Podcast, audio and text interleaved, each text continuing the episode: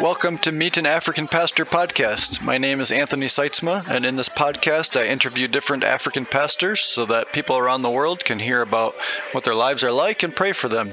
And most importantly, this gives all of us an opportunity to learn from the African church. Thank you for listening.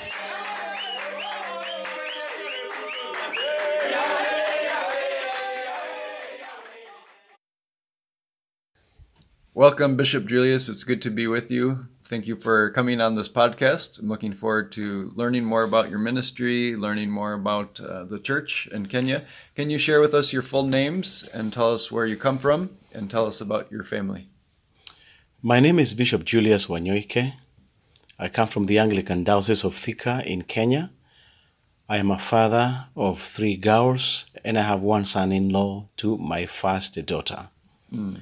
My wife and I uh, serve together, and we give glory to God for the opportunity to serve as bishop in the Anglican Diocese of Thika. Mm-hmm. Thank you. Great. Um, tell us a little bit about the Anglican Church of Kenya for those who don't know anything about it. The Anglican Church of Kenya was started by a German, uh, a missionary in the 1884 uh, and thereafter, the missionaries from the CMS joined in, and the Anglican Church started.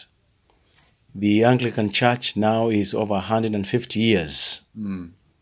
Uh, it became a province in 1970, in which case we had our own archbishop. Initially, we used to be the Anglican Church of Eastern Equatoria, okay. which covered uh, Uganda, uh, Kenya, and Tanzania. But from the 1970, that is when we became a province, we had our bishops uh, consecrated in the 60s, and uh, we can look back and say we have grown as an Anglican diocese in Kenya. Mm. Yeah. But how large is the Anglican Church of Kenya uh, as far as, I don't know, maybe the number of churches or the number of dioceses or maybe the number of people? I don't know if you have any of that information. But the, the numbers are frequent in terms of the population in our churches. As far as dioceses are concerned, we are over 40 bishops, mm. uh, both serving as diocesan and in other capacities like assistant uh, mm-hmm. bishop. We have one in the All Saints Cathedral uh, diocese, and we have another one uh, who was consecrated for another diocese, but now he's not serving in that particular area. I may not be able to say what is the size of the population at the moment, mm-hmm. but uh, we give glory to God for the numbers. In, in as far as Thika Diocese is concerned, we take our records every Sunday. Those who come into our churches, we have a size population between uh, 29,000 to 32,000 uh, members in our churches, mm. including children and adults. Is your diocese more urban or rural? The Anglican Diocese of Thika is both urban and rural. It is actually not far from the capital city of Nairobi. We are about 45 uh, kilometers. And uh, we have peri urban areas, the urban migration uh, that is happening. And we do not have so much of rural urban migration, but it's actually the expansion of Nairobi city mm. because Thika is considered as a metropolis okay. of uh, Nairobi city in one part. We cover uh, more than uh, seven uh, sub counties, uh, in which case we have uh, some patches of Maragua, Kandara, Gatanga, Thika, Gatundu North, Gatundu South, Juja, and Ruiru, mm. with a population of uh, 600,000 people. Mm. Yeah. Okay. Thank you very much. Um, could you tell us more about your testimony so we can get to know who you are as Julius?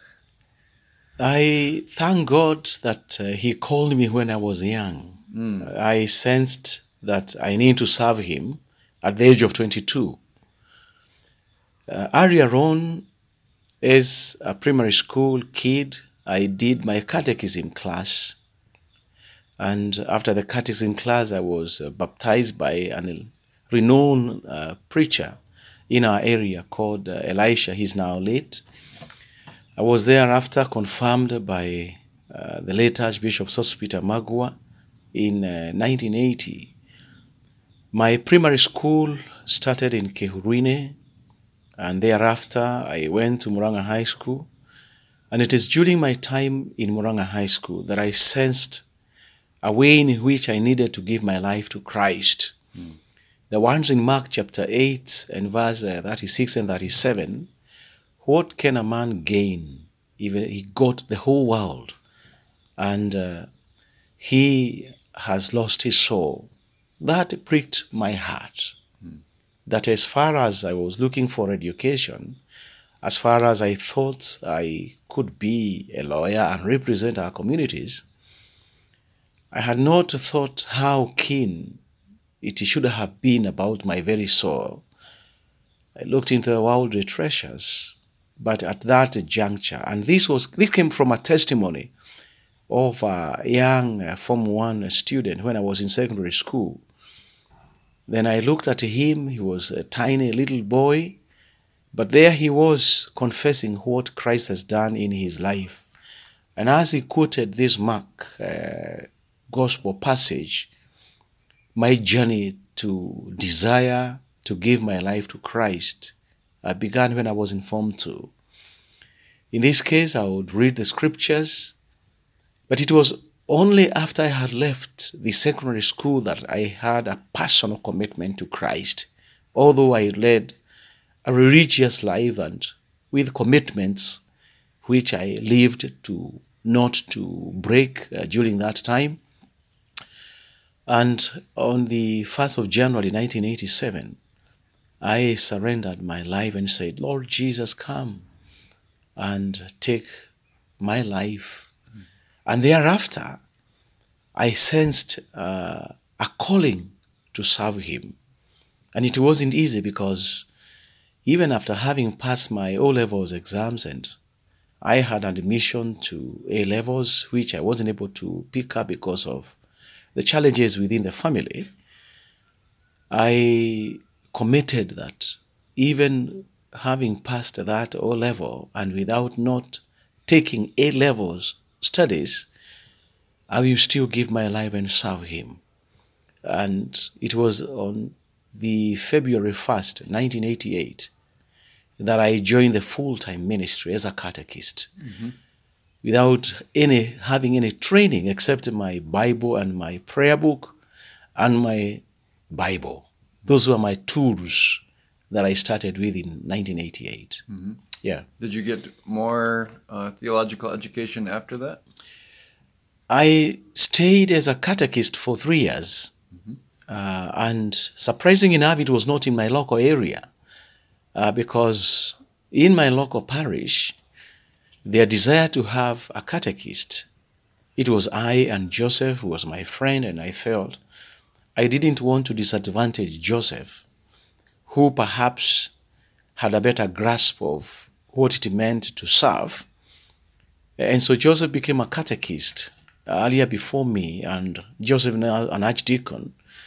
We schooled together. He has since then gotten his PhD in religious uh, studies from the Kenyatta University, and I envy him.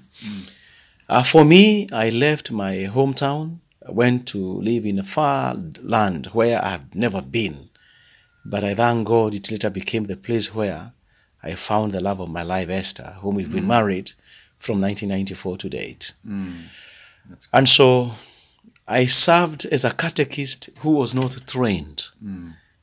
And it was a case of just visiting uh, Christians within the parish, having to learn to teach catechism and understanding uh, the Bible at the same time, and uh, visiting the sick, uh, being involved in preaching, being involved in leading services.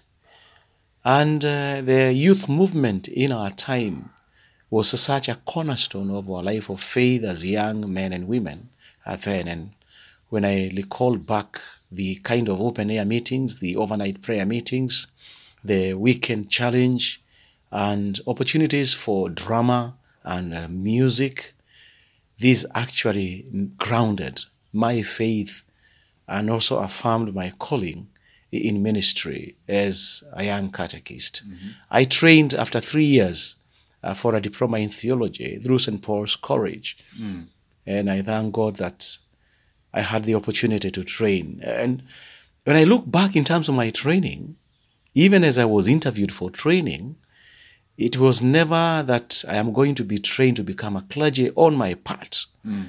My desire for training was to just learn about the scriptures, learn about the biblical history, learn about uh, what it will entail for me to be a better uh, catechist. Ordination came as uh, an, an added value to, to my life. And now being bishop, this is overwhelming in the sense I felt called as an evangelist. And even now I try my best to live as an evangelist. I'm involved in open air meetings and that is not the, the bread and butter, perhaps, of those who may be like in my office, but it traces me back to where I started. I got saved, felt just be a preacher man, and here I am, and I thank God for that. Yeah, thank you very much. Now you you mentioned a little bit just now about some of the things you do as a bishop.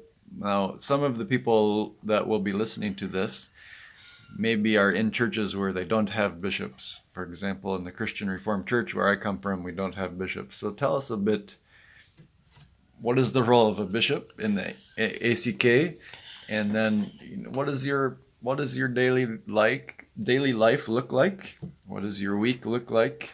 What do you do as a bishop? Uh, thank you, Anthony.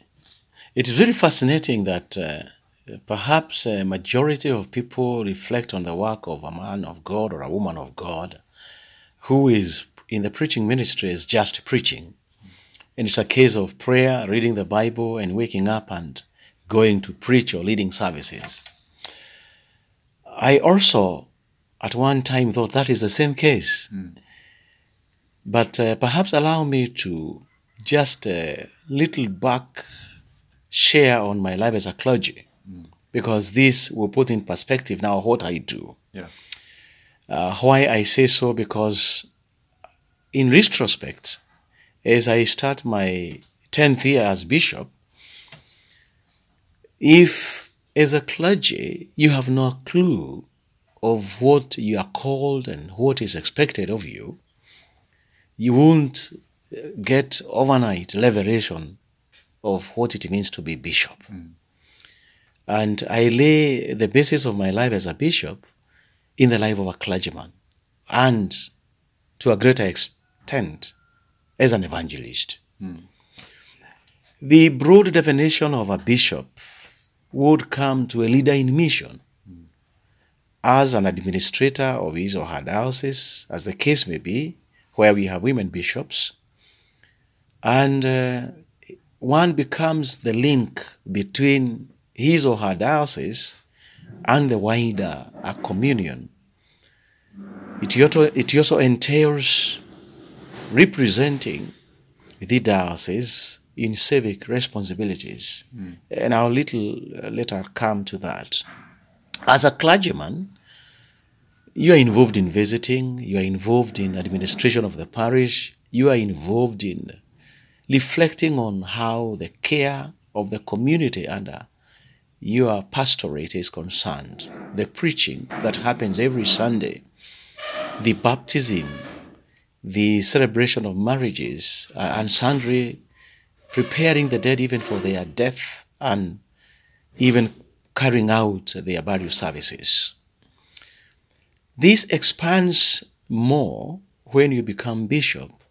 I make fun to my team of clergy and lay readers, and I tell them the clergy is far above the lay reader in the sense he or she can baptize, can administer sacraments, and can take care of a parish. The extent of a bishop from being a priest is that you now get the authority to invite a synod, that is a supreme body within the Anglican Church. You are able to transfer clergy. You are able to ordain a clergy or make deacons. You are able to represent the diocese at a greater level And uh, this is my simplest way of looking at the di- distinction. There are those who look at power. I don't look at the office of a bishop from that perspective. I look at this office as a means of service and ministry, in which case you become a facilitator to the people of God. You provide leadership to the clergy under your care. You oversee resource mobilization and utilization, and basically ensuring that the people of God within your diocese are served in the best way as the Lord will be revealing to you. Uh, my day begins early in the morning. I may have meetings, meetings which may relate to my clergy, it may relate to governance organs, it may relate to meeting senior leaders in uh, the counties where our diocese covers either Kiambu or Muranga. It may involve attending meetings where the Archbishop has called us. And uh, so there are very many meetings which shape how churches are actually uh, run or they look like. There are also occasions of celebration. Uh, a day I wake up, I'm heading for a celebration, meet, visiting a community. At the moment, I am involved in mapping areas for church planting. Last Sunday, we planted a church.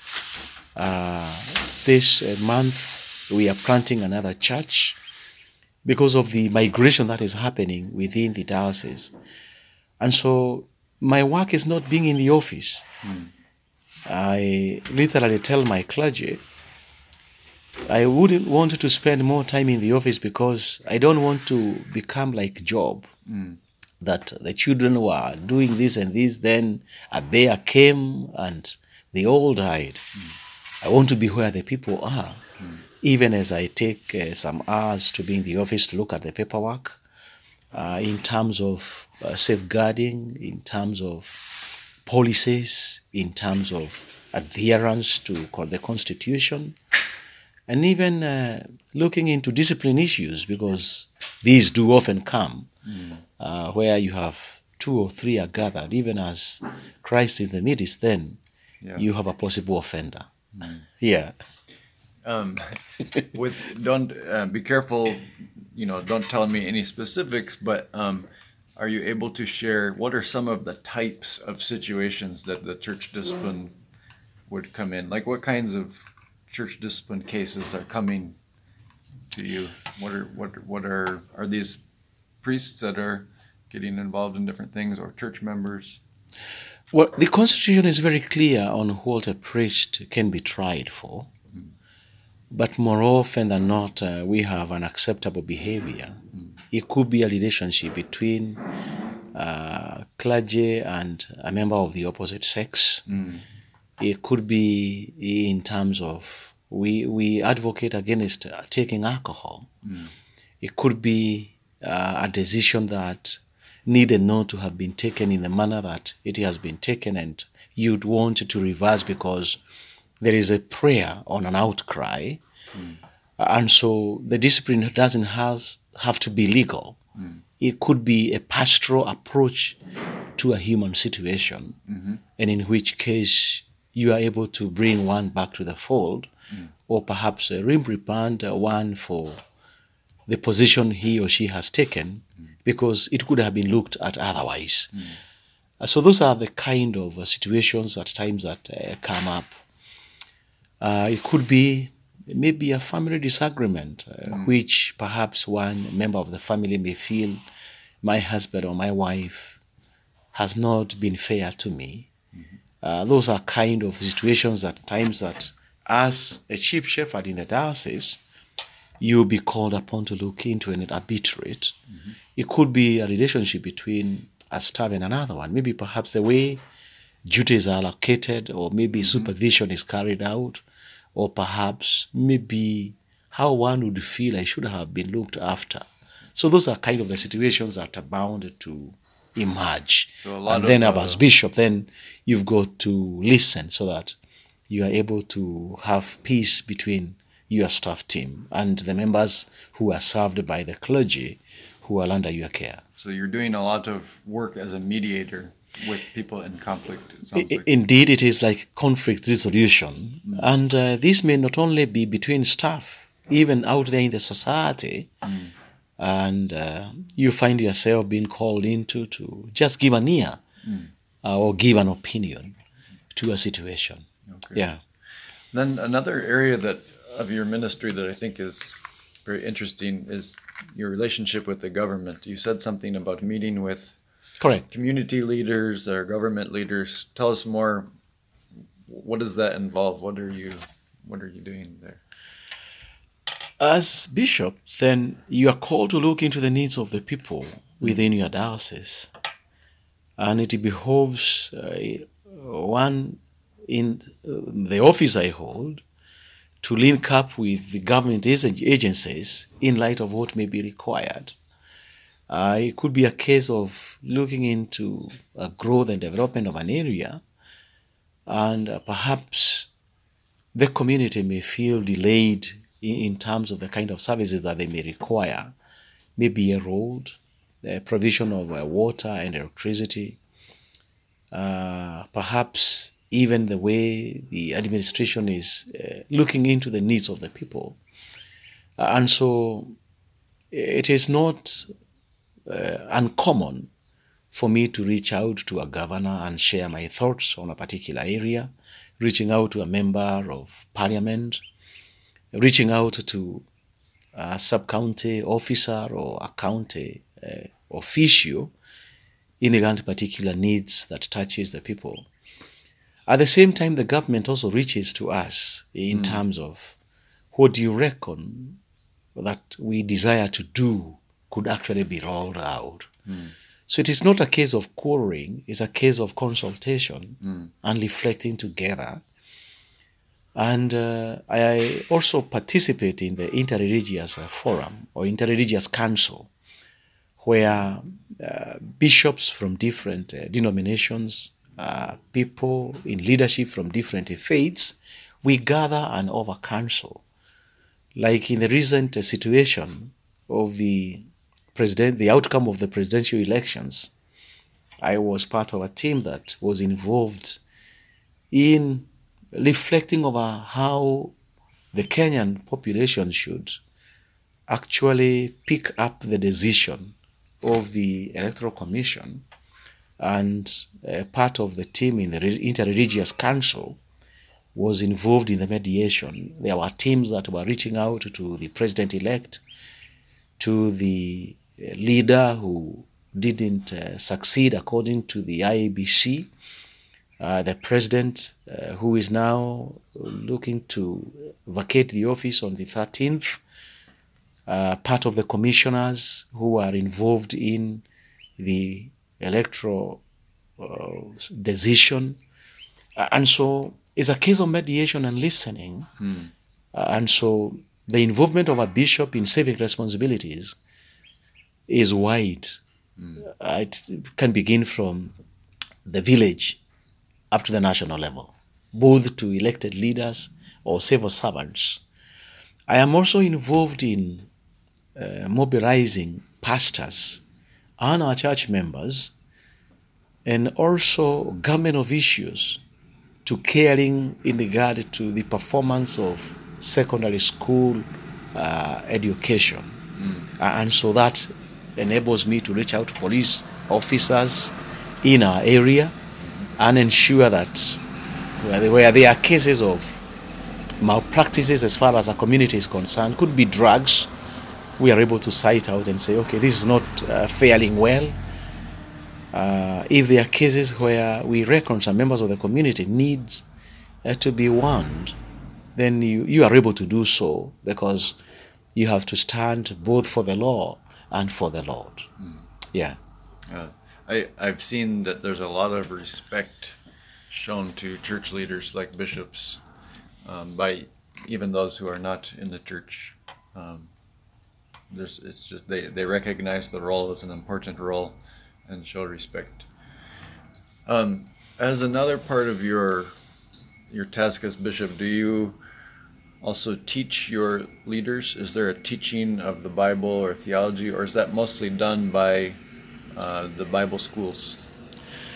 Okay, uh, thank you, Anthony. Let me look into the two situations that you have cited the case of respect and the case of, uh, uh, pardon me, the, the case of respect and teaching. Yeah. As far as respect is concerned, I think the Anglican Church across the globe uh, maybe inherited the term Lord Bishop from the Church of England, where some of the bishops are members of the House of Lords. Unfortunately, then the title came out into the mission field, and so you would hear uh, a bishop being addr- addressed as a Lord Bishop. This is uncommon in uh, North America or even uh, in areas where the, the term of the bishop, which is purely episcopal, is actually looked into. I thank God for the way in which our communities look at the office of the bishop. Not just the respect but honor because of the God who is represented by the man of God. And maybe coming to the African communities and cultures, we had the place of the healer, the mm-hmm. place of the seer, and so this intertwined within the African socio-cultural understanding. Uh, the place of the medicine man, the place of the seer, the place of an elder. And so I think this is one way of looking at it. As far as the teaching is concerned, this is one of the basic responsibilities of a church leader. Uh, taking it from the Great Commission, go ye into all the world and make disciples, teaching them. Teaching is a major area of our ministry. And no wonder the church has laid emphasis on teaching the Word of God. And the training of ministers is to appreciate the value of the Word of God within the community of believers. And so I am involved in preaching ministry and teaching ministry at the same time. The teaching of the Word of God within the diocese happens in various forms. It happens to those who are attending catechism classes. The teaching, not just about the church, but the scriptures and their significance. It also happens every Sunday on a pulpit. The scripture is read and expounded and values that can shape the morality of a community and their faith are expounded from the passages of scripture. We use the Bible in teaching leaders and emphasis on the biblical ethics of a leader, uh, whoever is in the community. The teaching also happens. We have uh, the cell groups, in which case our members meet. So the teaching of the Word of God also happens. They are the meetings that we hold. Every meeting will be uh, preceded by a devotion. It's God first. And so there is a greater emphasis on the teaching. But there is also a level in which uh, perhaps it is given preeminence, like in the Anglican Diocese of Thika, we have started what is called a pre church ministry course. And uh, part of the teaching is teaching a basic introduction to the Old Testament and the New Testament. Those who become lay leaders are also taught on the Word of God and the place of their ministry in the perspective of the, of the Scripture, perspective of the Scripture. We also have what we call theological education by extension, in which case uh, a group of men and women take a book of the Bible and begin reading it. And we have a series which is now over 15 books within the TEE which becomes a platform in which uh, you do not have to become a lay reader, a catechist, or a priest, but as an ordinary member within the Anglican Diocese of Thika, you can learn the scripture. So these are the variety of ways in which we are able to use the passage of scripture. Yeah. Yeah, thank you so much for sharing about the teaching ministry of the church. Uh, let's look more at the, the bigger picture of what's going on today with the church. What are some of the challenges that are coming against the church today? What are the, the challenges that the Anglican Church of Kenya is facing, or your diocese in particular, and how are you responding to them? Uh, thank you. Uh, one of the challenges that I find having to contend with in the diocese is the migration that is happening within the diocese. Uh, there is a growing demand for more churches uh, and therefore a call to preparing places where those who are migrating, because we have an unoccupied space, in which case new buildings are coming up and ownership of land is exchanging. And so the population is growing out of transfer.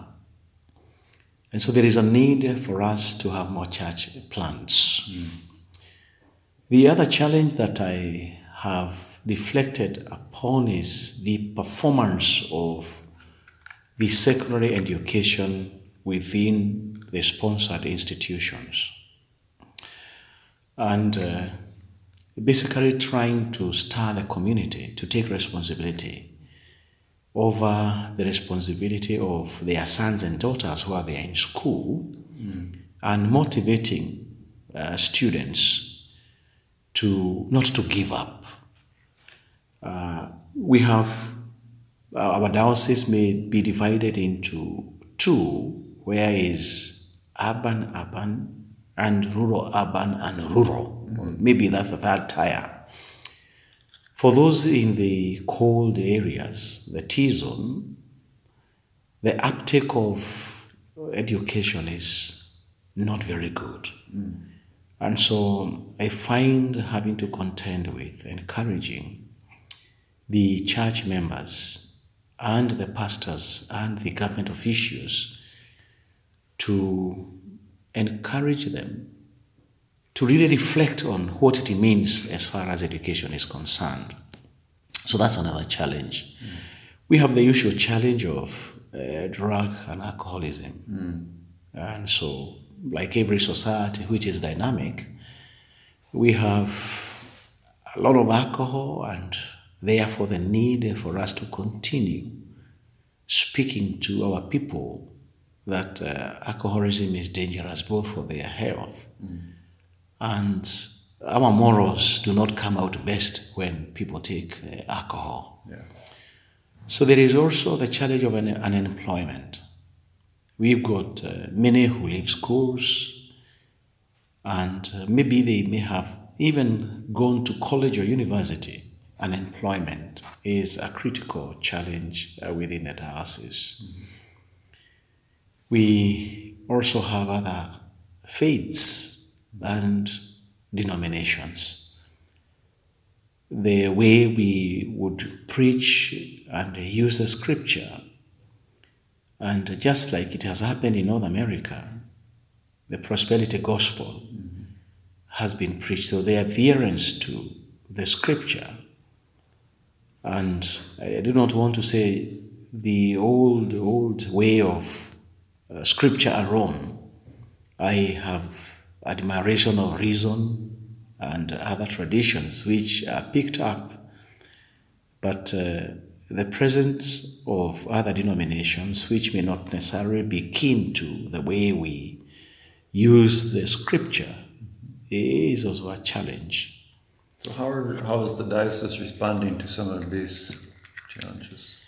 Uh, it's a way of uh, uh, preaching the full gospel. Mm. Maybe that's the way I would look at it, and trying to provide avenues in, in which case the exposition of the scripture will be looked uh, from the texts as they are And with clergy who are learned in uh, Hebrew and Greek, uh, and therefore they would be able to counteract any false teaching or doctrine that may be, may be spoken by a particular brand of a Pentecostal movement uh, within the area.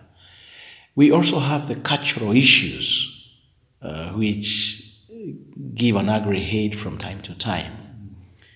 Uh, and therefore, it is a case of uh, challenging the communities.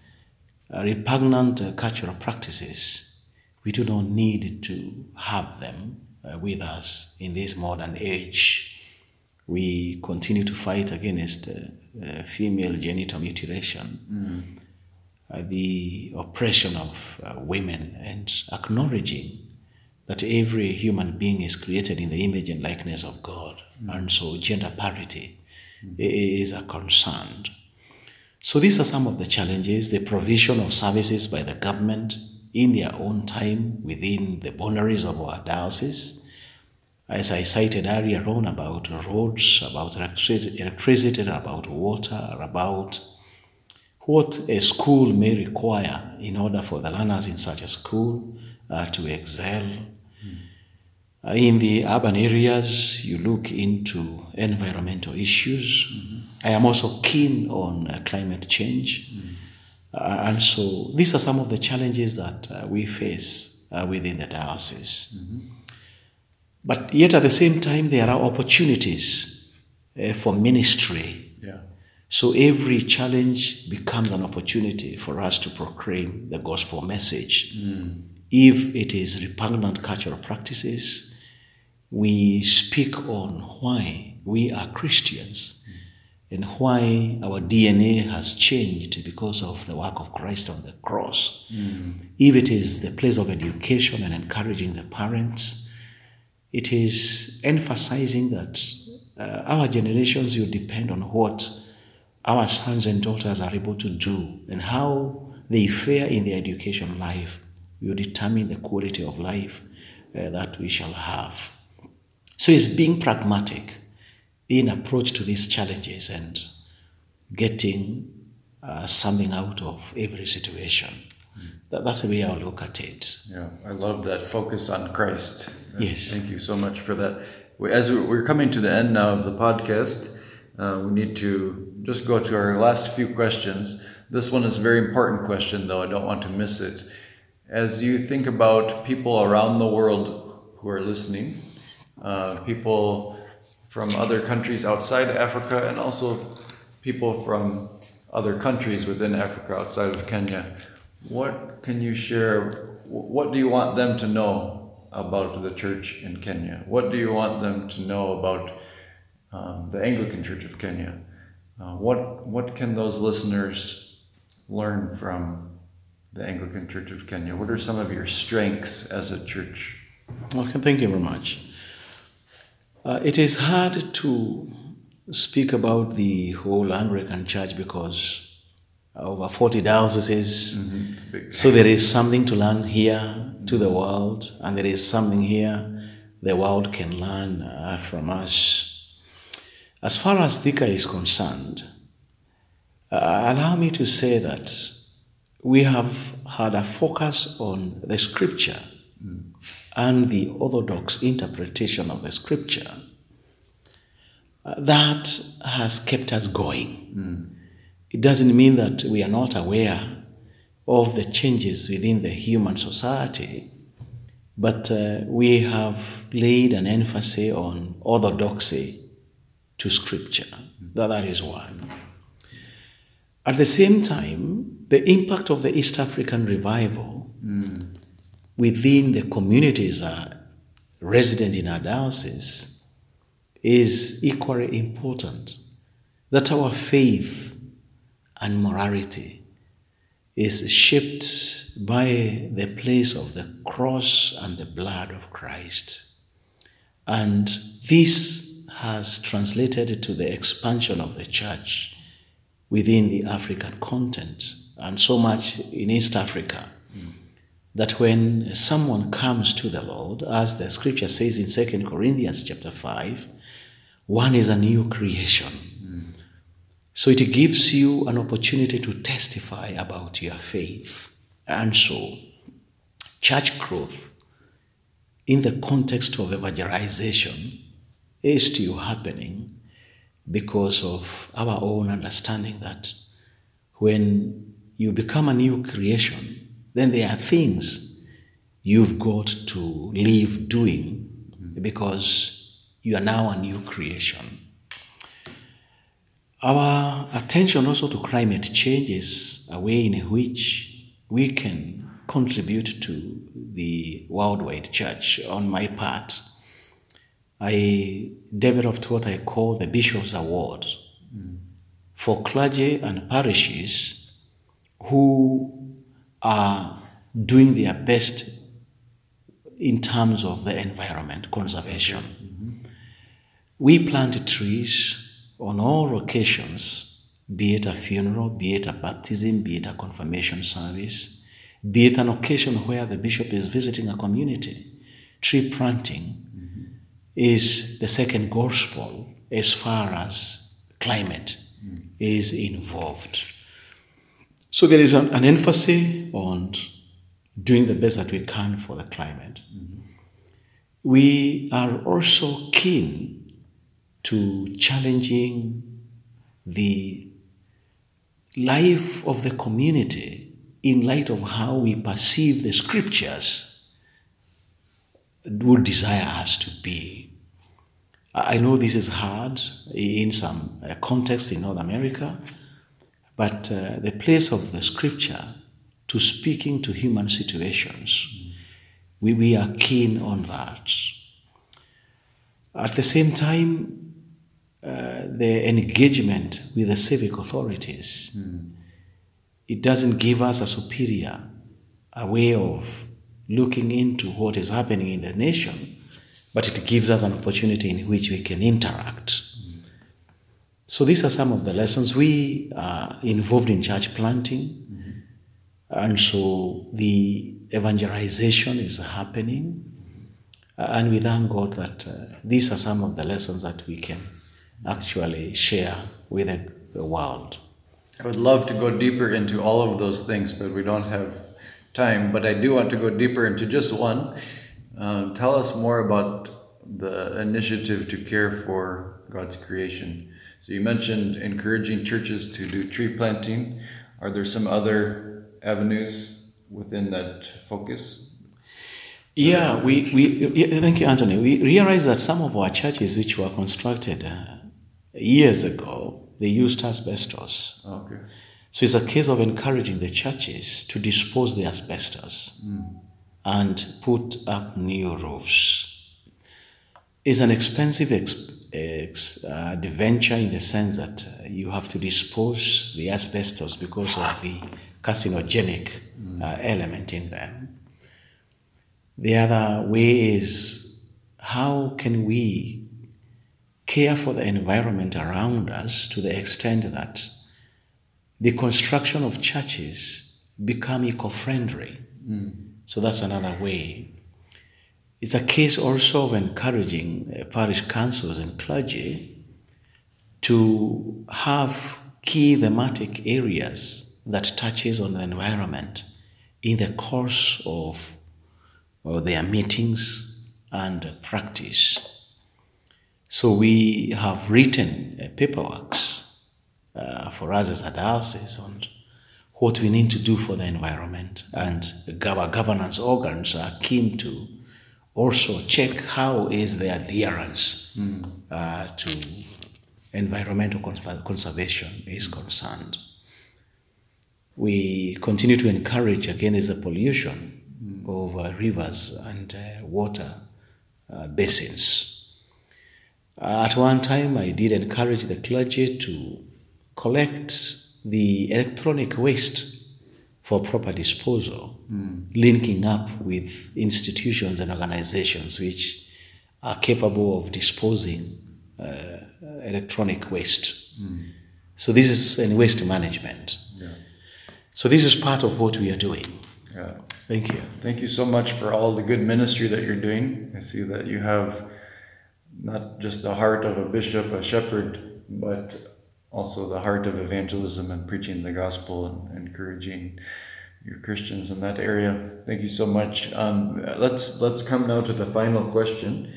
Um, how can those who are listening pray for you personally, and then how can they pray for your diocese? And that will be it. And any any other last word you want to share, you can also share. Thank you. As a person in the office of bishop, as we always pray every Sunday for the bishops or the pastors of the church, it's a case of a prayer for more enlightenment and discernment so that we are able to carry out our mission and vocation. So that the Lord will reveal to us in ways and means in which we can be able to touch the people that we minister the ways and means in which the gospel can be proclaimed, and for us, giving that a sacred space, an opportunity to be picked up by those around us. As far as the diocese is concerned, there is a greater need for more church plants. This requires both human and financial capital so that the Lord can raise men and women who will go with us. And the men and women can also have the requisite resources to accompany the great mission that the Lord is calling us into. Uh, and, and lastly, is a prayer for our people to continue having the same, the same zeal to support the ministry within the diocese. Uh, these are the three areas in which I'll look into as far as prayer is concerned. Uh, for those in North America, we want to express our love and appreciation for moments of opportunity and interaction which we have had, be it in terms of resource, both human and capital, and an opportunity to learn from one another both in terms of our life as bishop or in development work, as it may happen like in World Renew, the Resonate, or other agencies that are supported by the church. And to also reassure them that what they see written and what they watch perhaps recorded is very authentic to the Great Commission in which the Lord has called them and us here in Africa and in North America. And it's a case of living faithful to our calling and vocations, both lay or as ordained in our distinct roles as the children of God. Mm-hmm. Thank you. Thank you, Bishop. This has been a wonderful conversation, and I know that the listeners will pray for you. I will also commit to pray for you. Thank you so much for this time. Thank you, thank you, thank you.